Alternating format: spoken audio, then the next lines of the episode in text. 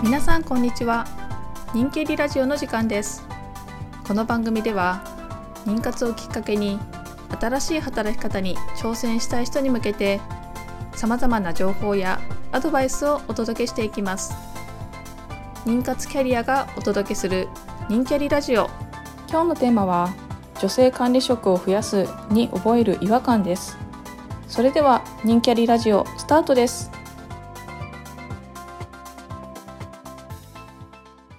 なんかよく女性活躍とかで言われるのがなんか女性管理職比率を増やそうみたいな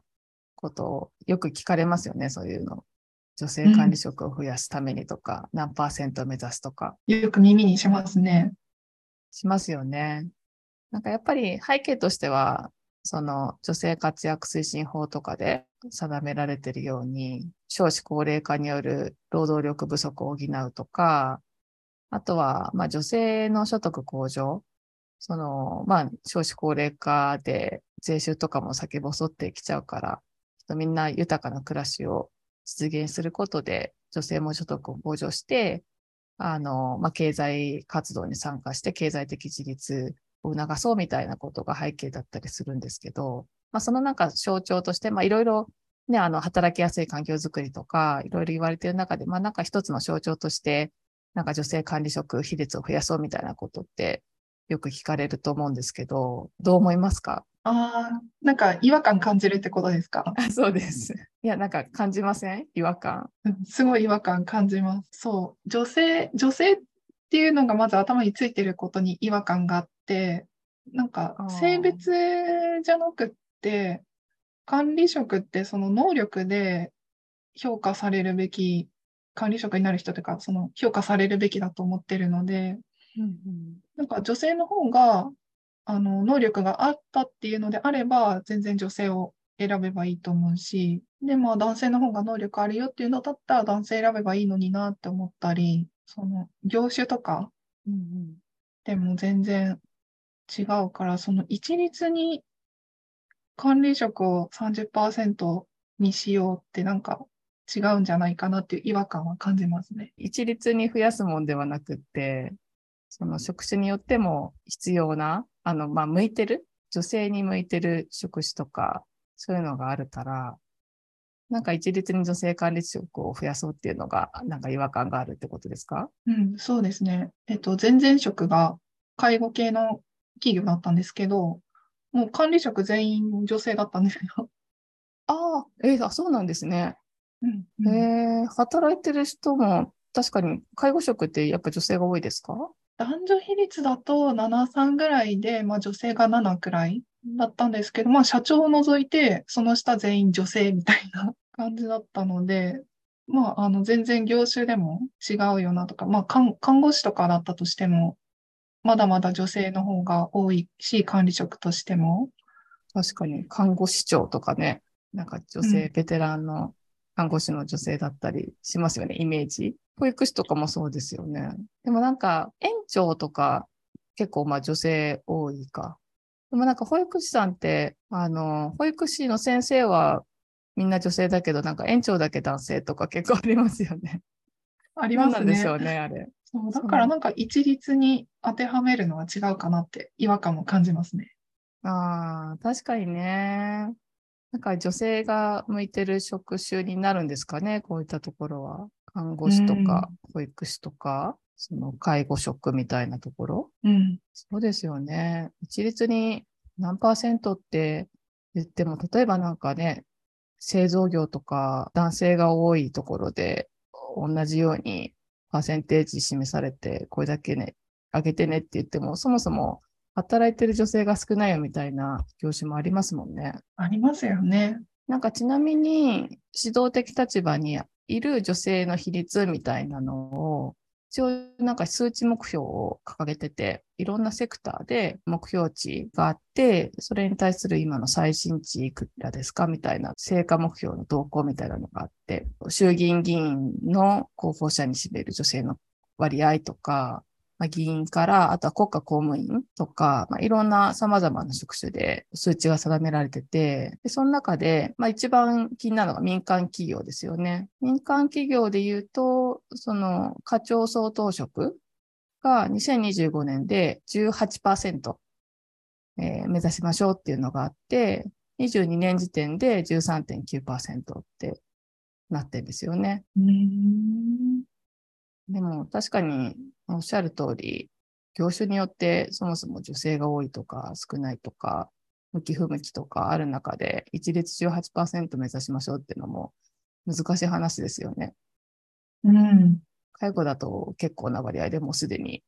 昔から達成してるけども、ね、男性優位っていうか男性が多い職場だとなかなかね、これを達成するのって難しかったりしますよね。うん、そうですよね。松下さんとしては、まずはその性別じゃなくって、能力とか適性によって評価すべきっていうところが違和感ってことですかね。うん、一つ目の違和感。もう一つは、目標だけが先走ってる感じがあって、うん、この目標を達成できる土壌作りがまだできてないんじゃないかっていう疑問もあるんですけど、うん、例えば、今のこの既存企業の働き方とかって、やっぱりまだまだ男性社会、男性が有利に働ける社会になってると思うから、やっぱり女性ってちょっと働きにくかったり、その産後時短でしか働けないとか、そういう仕組みでしかなかったりするし、その家庭とか地域の役割っていうのがまだ女性っていうイメージが強いっていう中で、それもやりつつ、じゃあ管理職にもなりなさいよっていうのはなんかちょっと違うんじゃないかなっていう違和感もありますね。確かにその既存企業の多くが、その高度経済成長期に女性は家庭に入って男性が大黒柱で働くみたいな、そういった中でできた企業ですもんね。うん。その男性の働き方みたいなのが元になってできてるから、なんかそこに女性を当てはめようとしても、そもそも働きにくい仕組みになってるよねっていうこと。そうですね。でもそこでいろんな両立制度を推進して、女性でも働きやすいようにみたいな、制度面ではなんか頑張ってやってますよね。うんうんうん。なんか最近で言うとその男性も育児休業を取りましょうとか、あとは昔からその残業時間減らしましょうとか、なんか有給も取得率高めましょうとか、いろいろ制度は整えようとしていて、それでもやっぱり働きにくいっていう感じなんですかね。うん、なんでしょう、前の会社の管理職っていうと、ほぼ男性だったんですけど、その人と同じような働き方を、やっぱ女性も強いられるのであれば、厳しいなって感じたり、やっぱ奥さんは専業主婦ですっていう管理職の方も多かったっていうのもあって、そこをじゃあ女性が代わりに入った時に、家庭は誰が回すんだみたいな問題もあるし、っていうところで、個人的な意見としては、まだまだ女性は働きにくいんじゃないかなとは思ってます。なんかじゃあそもそも制度が整っていたとしても、結局男性が働いて女性は専業主婦みたいな価値観が残っていると、結局その制度が使われずに、やっぱり働きにくいままみたいになっちゃうんですかね。そうですね。実際に同じ部署内に女性のリーダーっていうのもいらっしゃったんですけど、何年か3年ぐらいリーダーやってから、やっぱりちょっと家庭と両立難しいっていうのでリーダー降りられたっていうケースもあったりして、その時にまだ女性がこう上り詰めていくのって相当厳しい世界なんだなっていうのを感じたので。厳しいっていうのはやっぱり男社会だから、そこの男の人の働き方に合わせていかないとなかなか女性が上り詰めていくってことが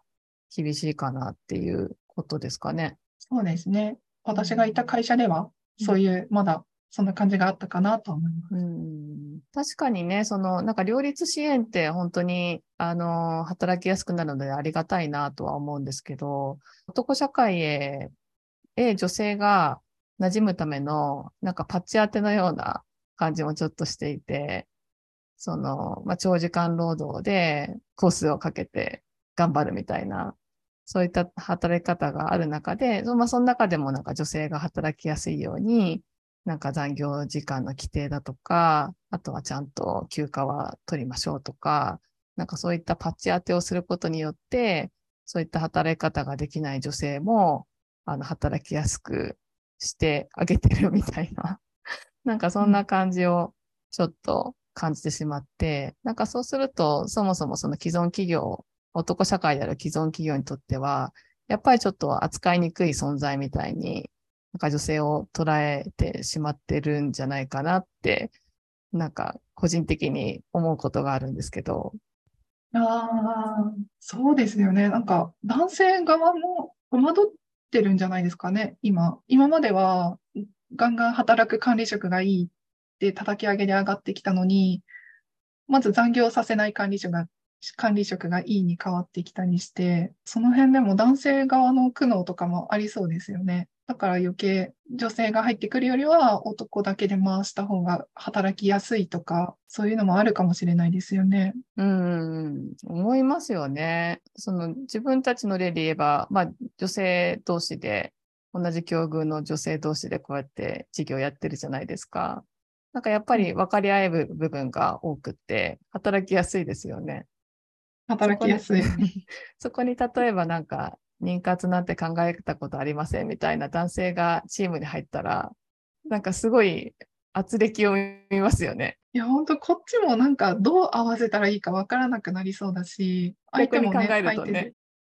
だからそれがなんか既存企業の男性の感覚なのかなってちょっと想像するとこがあるんですけど。そう思ったらちょっと男性陣も大変ですね。ね、やっぱりなんか分かり合える人同士でつるんだ方が楽ですよね。仕事が回るかどうかで言ったらそっちの方が回りやすいし、なんかそこまでね、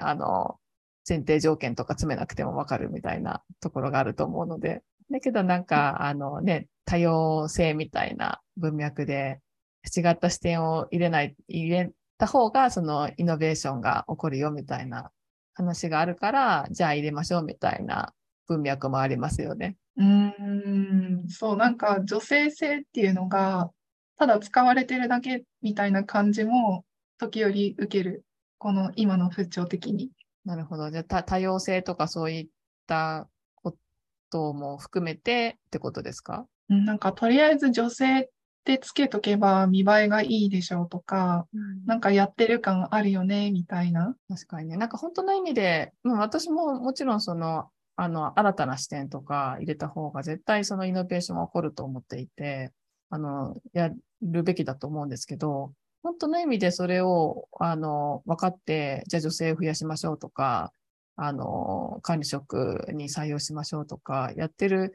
人って少ない気はしますね。なんか見かけとか言われたからとか、そこに留まってる例が、やっぱり実情なんですかね。やっぱそう見えちゃいますよね。確かにね。ちなみに田所さんのなんか最初違和感感じるって言われましたけど、こことはなんか違う感じですか？そうですね。なんか私はなんか女性に限らず、管理職ってどんどんいらなくなっていくんじゃないかなと思っていて、なんかその中にあって、女性に限らずその管理職を増やしていきましょうみたいな指針っていうのが、なんかちょっと時代にそぐわないんじゃないかなって思う部分があるのが違和感ですかね。管理職がいらなくなる。だって、管理職がいるかいらないかって言ったら、なんか、どんどんいらなくなる方向にあると思っていて、例えばなんか、その IT ツールが普及していって、そのコミュニケーションっていう意味では、昔より全然、情報の共有とかしやすくなってるじゃないですか。なんかそうするとなんか、ハブとなる中間管理職って、どんどんいらなくなる。そのツールがあれば、情報の、伝達ってできるようになるし、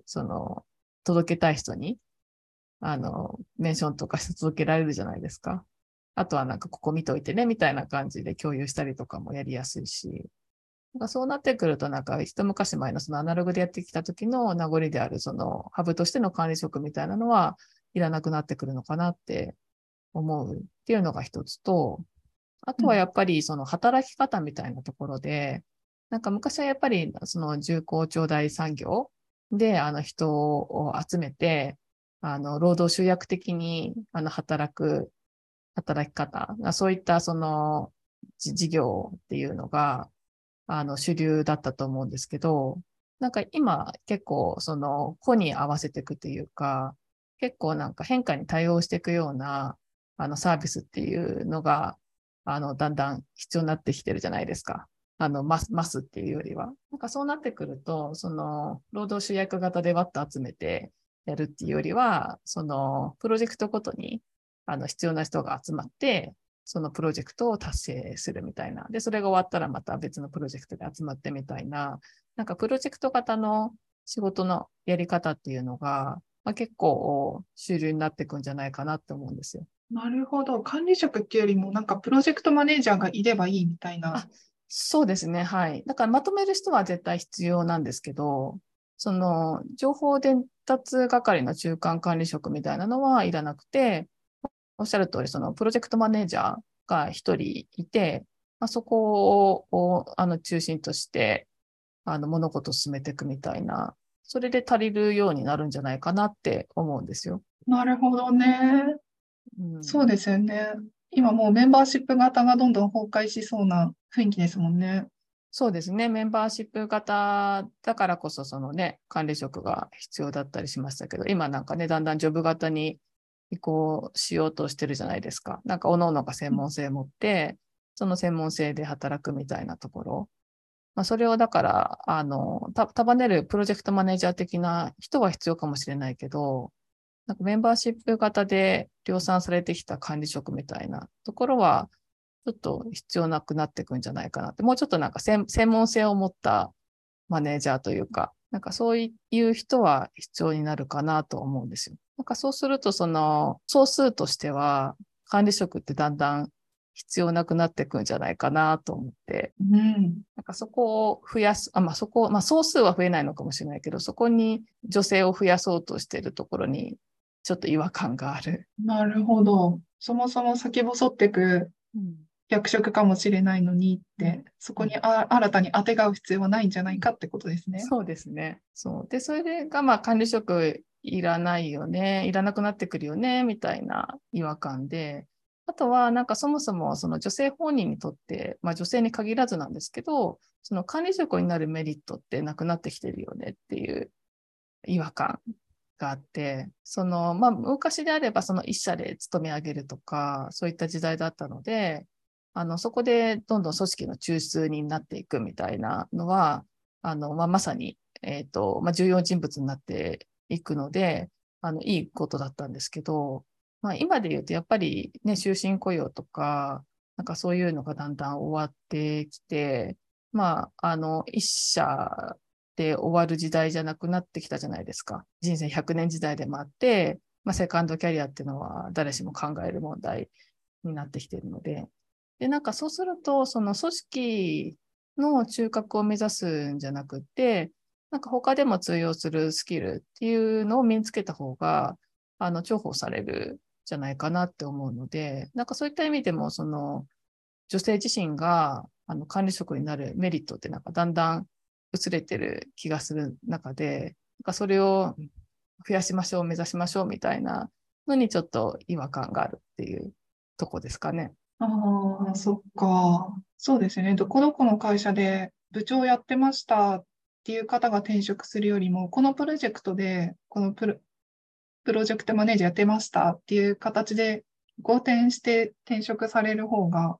これからは増えてきそうですもんね。そうですね。まさになんか専門性を持つってことが重要になっていくのかなと思っていて、その組織だけに通用するその管理能力ってちょっと他では通用しにくくなってくると思うんですよね。なんかよく言われるその外的キャリアの中で言われるキャリアコーンですかね。組織を3次元構造で表したもので、外部からそのだんだん中心に向かっていく中心性を持つっていうのと、さらにその階層上に頂点に向かって階層上がっていくっていう方向で、その組織を3次元構造で表したもので、その組織の垂直方向で言うと、職位とか職位が上がっていくみたいな感じ。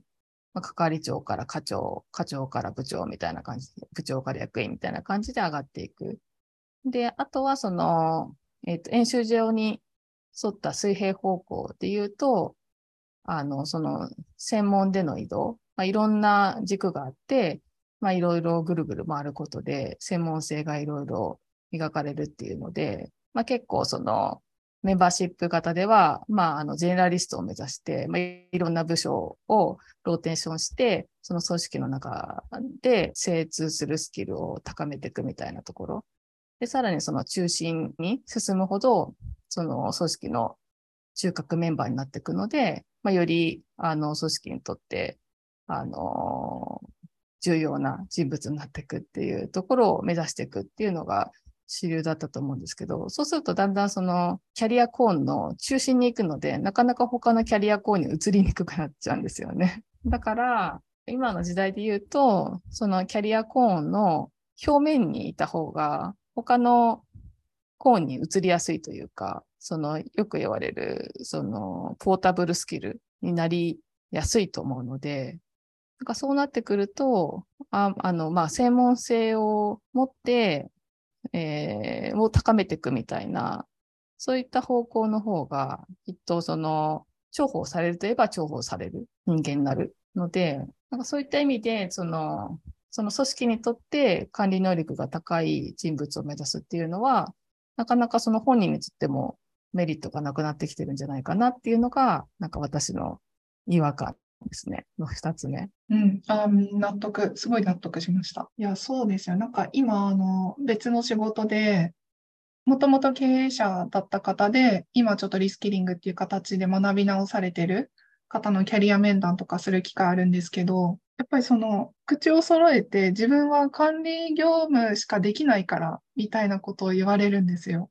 だから、プレイヤーになれるスキルを身につけたいって言って、リスキリング受けてらっしゃるんですけど、その管理業務っていうのが、傍から見たらすごく高いスキルかなって、この会社の中だったら捉えられるから管理職っていう立場があると思うんですけど、本人からしたらそんなにメリットがないスキルなんだっていうのを、その方々から結構痛感させられてて、今のお話がすごくビビッときましたね。組織の中で言うと、その管理職っていうのがすごい高いスキルだけども、他に行こうと転職とか考えたときに、本人からすると、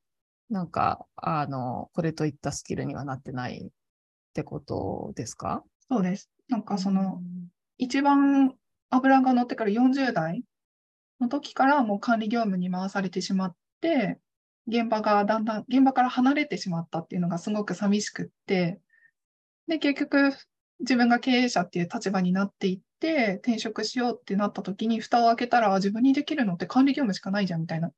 に気づかれて、移りにくいスキル、そう今田所さん言われましたけど、転職しにくいスキルだっていうのに気づかれてリスキリング受けてるっていう感じですね。経営層にまでなったけど、やっぱり管理能力しかなかったみたいな印象をお持ちってことですか？そう、ちょうどその40代からプレイヤーとしてバリバリ仕事をしたいって思っていたのに、なんかそこで身につける知識を身につけられなかったっていうところに自分で負い目を感じてらっしゃるっていう話は聞きますね。うん、そっか、途中で管理職になっちゃったから現場から離れてしまって、身につけたい専門スキルが身につかないまま経営層になってしまったっていうことですかね。うん、で身についたスキルといえば、まあ、部下をなだめるスキルと、その会議をうまくこなすスキルみたいなところだけだったみたいな。まあ、重要ではありますけどね。確かになんか、40代、50代になってから、他に転職する際に重宝されるスキルかって言われると、なかなか難しいですよね。なんか、社内にいそうですしね、すでに。そういったスキルをお持ちの方。そうなんです。なんか、肩書きは、履歴書はすごくよく見えるけど、職務経歴書が書けないって言われますね。いやー、実際そうですよね。結構今ね、シニア人材とかで、ね、企業の中で中核メンバーになって出世してきたけども、その経験を持ってじゃあいいところに転職できるかって言ったら、なかなか引き取り手がないみたいな方多いって聞きますよね。うん。なんか逆にその管理能力よりその現場で手足動かせるスキルの方が重要みたいな、そういう話聞きますよね。そうですよね。求人とか検索してても、例えば50代で応募可能みたいな条件に絞ってやると、やっぱりその電気工事の技術者とか、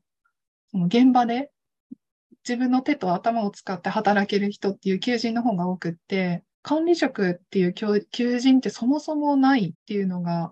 肌感としてはあるんですけどね。ああ、管理職って確かにないかもしれないですね。50代とか60代で管理職募集みたいな。うん。そういうのなかなかなさそうですよね。うん、だから管理職って確かにもういらなくなりそうですね。うん、うん、いらなくなるし、やっぱりそうですね。セカンドキャリアを考えたときになかなかちょっとアピールしづらいっていうか、ニーズが少ないスキルなのかもしれないですね。うん。なるほどね。なんか、役員っていうか、なんかそういった、その実際に経営を回していくみたいなところで、そのやりたい方向性の事業で、経験がある人みたいなのを採用するみたいのは、なんかよく聞くなって思うんですけど。役員だ、なんか社外取締役で引っ張ってくるとか、あ、そうですね。社外取りとか、まあ、役員っていう立ち位置なのかあれですけど、その顧問的なところで実際になんかその事業を立ち上げるためのまあ1から10まで知ってるみたいな人をが重宝されるみたいなのは聞きますけどね。うんうんうんうん。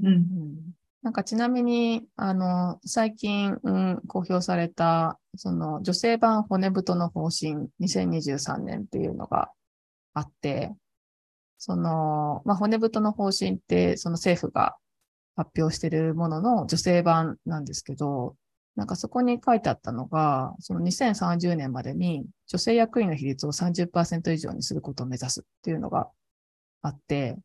なんか、まあ、管理職とかはもちろんその、足元で増やしていくっていうのはあるんですけど、その骨太で挙げられているのが、その役員比率っていうのが、なんかちょっと面白いなと思ったんですよ。なるほど。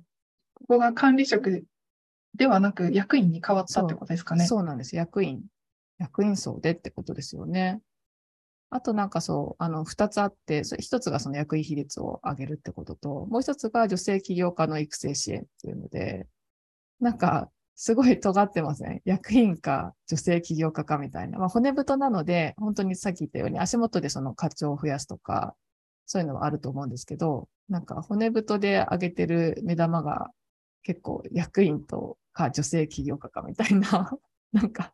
すごい尖りまくってるなと思ったんですけど。すごいですね。その社内だけじゃなくても起業しちゃえっていう方にも政府は動いてるってことですよね。そうなんですよ。女性起業家の割合をちなみに 20% とするみたいなのも示していて、ね、最近その、チャート GPT とか出てきて、まあ結構一人でできることって増えたよねみたいな話あって、それこそその、労働集約的にやる仕事ってだんだん少なくなってくる方向にあると思うんですよ。それにあって、やっぱり管理職を増やすみたいなのが、ちょっとトーンダウンしたのかなみたいな。ああ。っていうふうにも思って、もちろん足元でやってるので、なくなったわけではないし、まだ目標として掲げてるとは思うんですけど、なんかそういったものを感じましたね。ああ、そっか、もう管理職じゃなくて、もうそもそも役員のところで増やしていこうってことですね。もう管理職いらなくなるかもしれないから。そうですね。役員とか、なんか経営者を増やすっていうとこですよね。なんかそれってポータブルスキルな気がするじゃないですか。うん。会社を経営するっていうところ。なんか政府がこれを言うってすごい尖ってますね。確かに。ね、尖ってますよね。あとはその女性の所得向上、経済的自立に向けた取り組みの強化っていうので、女性のデジタル人材の育成などリスキリングの推進みたいのがあって、だからなんかこの骨太の方針で言うと役員か起業家かデジタル人材かみたいな、なんか要約するとなんかそんな感じになって、すごい尖ってるなって思ったんですよ。なるほど。なんか政府が求める、なんか日本が求める女性像っていうのがもうがらりと変わりそうな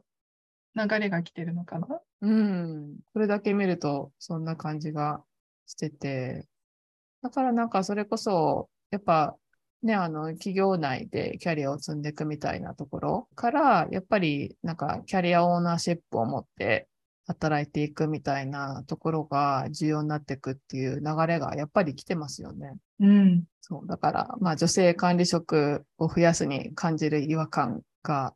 なんか結構現実のものになりつつあるっていう感じなのかなって、